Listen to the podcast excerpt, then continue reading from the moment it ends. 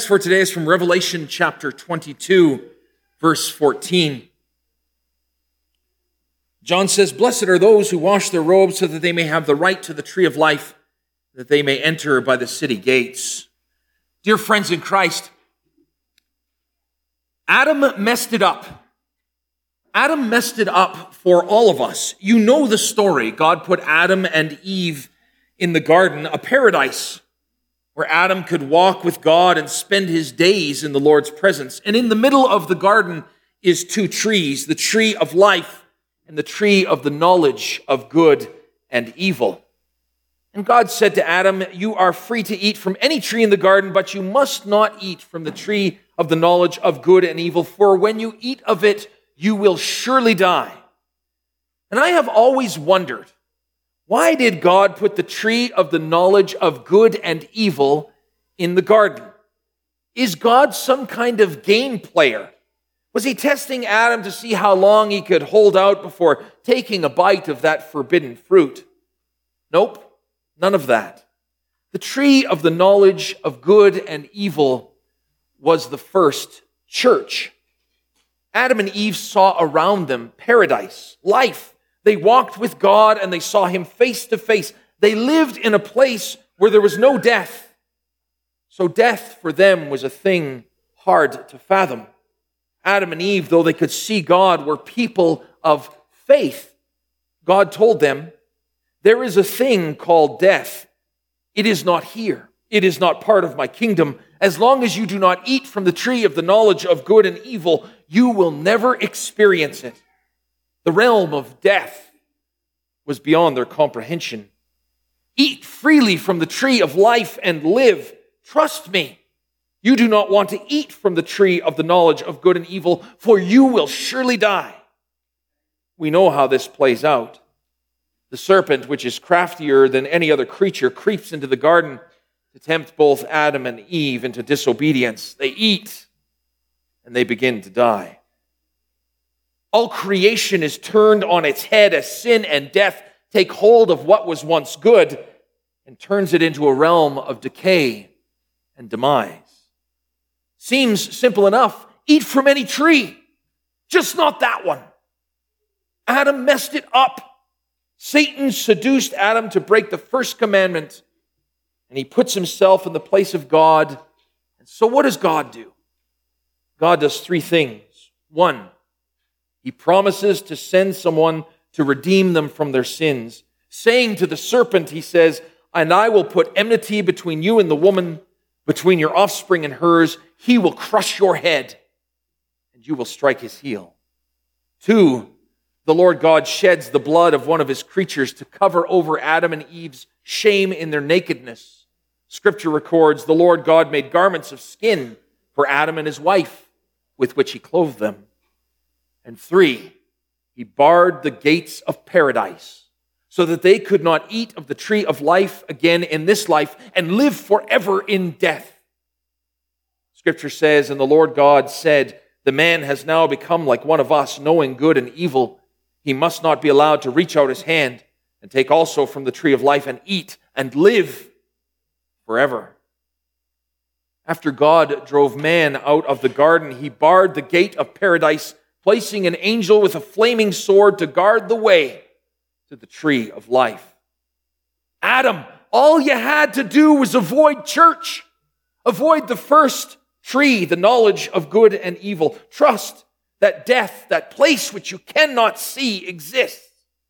Trust that God has told you, and it is so. We know how it went.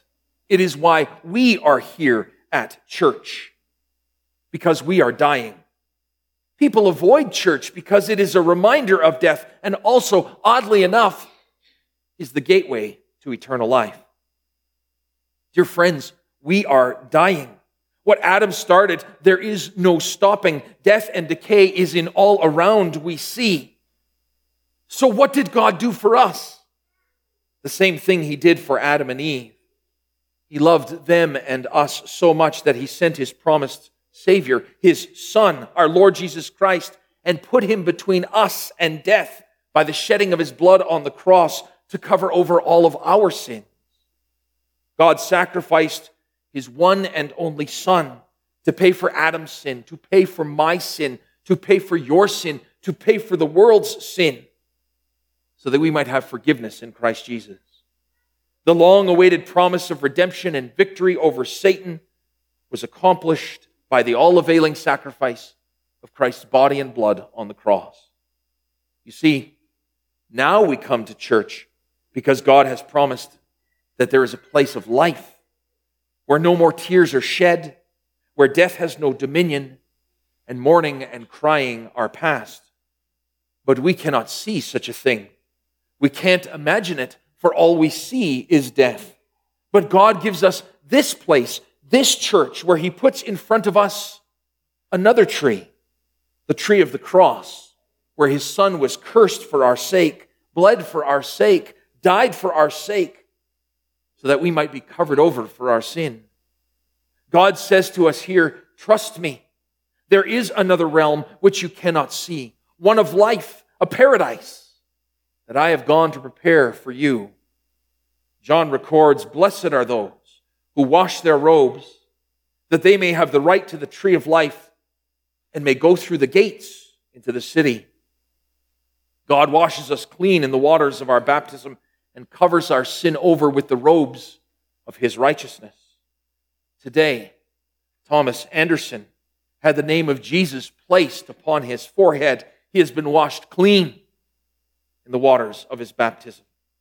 In God's Son, the gates of heaven are opened and paradise is his. And now, like us, he will see his God face to face. In Jesus, we are robed in righteousness, given all the work of Christ as our own, and God throws open the gates of paradise that you may enter through the gates to eat the fruit of the tree of life forever and ever. There was a young businessman who was opening the doors of a new branch office. And he decided to send a floral, his friend decided to send a floral arrangement for his grand opening. When the friend arrived at the opening, he was appalled to find that his wreath bore this inscription Rest in peace. Angry, he complained to the florist. After apologizing, the florist said, Look at it this way. Somewhere there is a man who is buried under a wreath today that said, Good luck in your new location. Dear friends, it will not be luck that relocates us, but love. Not good grades, but grace. God has gone to prepare a place for you, and what Adam wrecked by a tree, Christ has fixed by his tree, the cross. Hold on, dear friends, hold on, for a third and final tree is waiting in heaven, one of life everlasting.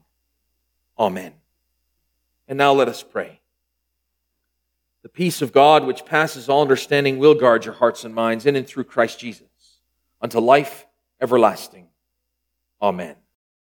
Hi, Pastor Cy here. I hope this message was encouraging for you. At Riverbend Lutheran Church, our goal is to support Christians in their daily walk with God and in proclaiming the love of Christ to a lost and broken world.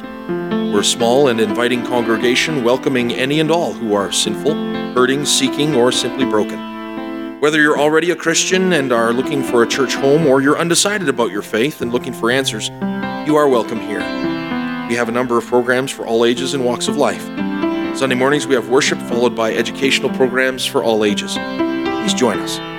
For more information, you can visit us online at www.riverbendlutheran.com, call us at 780 430 7382, or email me at pastor at riverbendlutheran.com. Better yet, stop in for a visit. Until then, may the Lord bless you and keep you.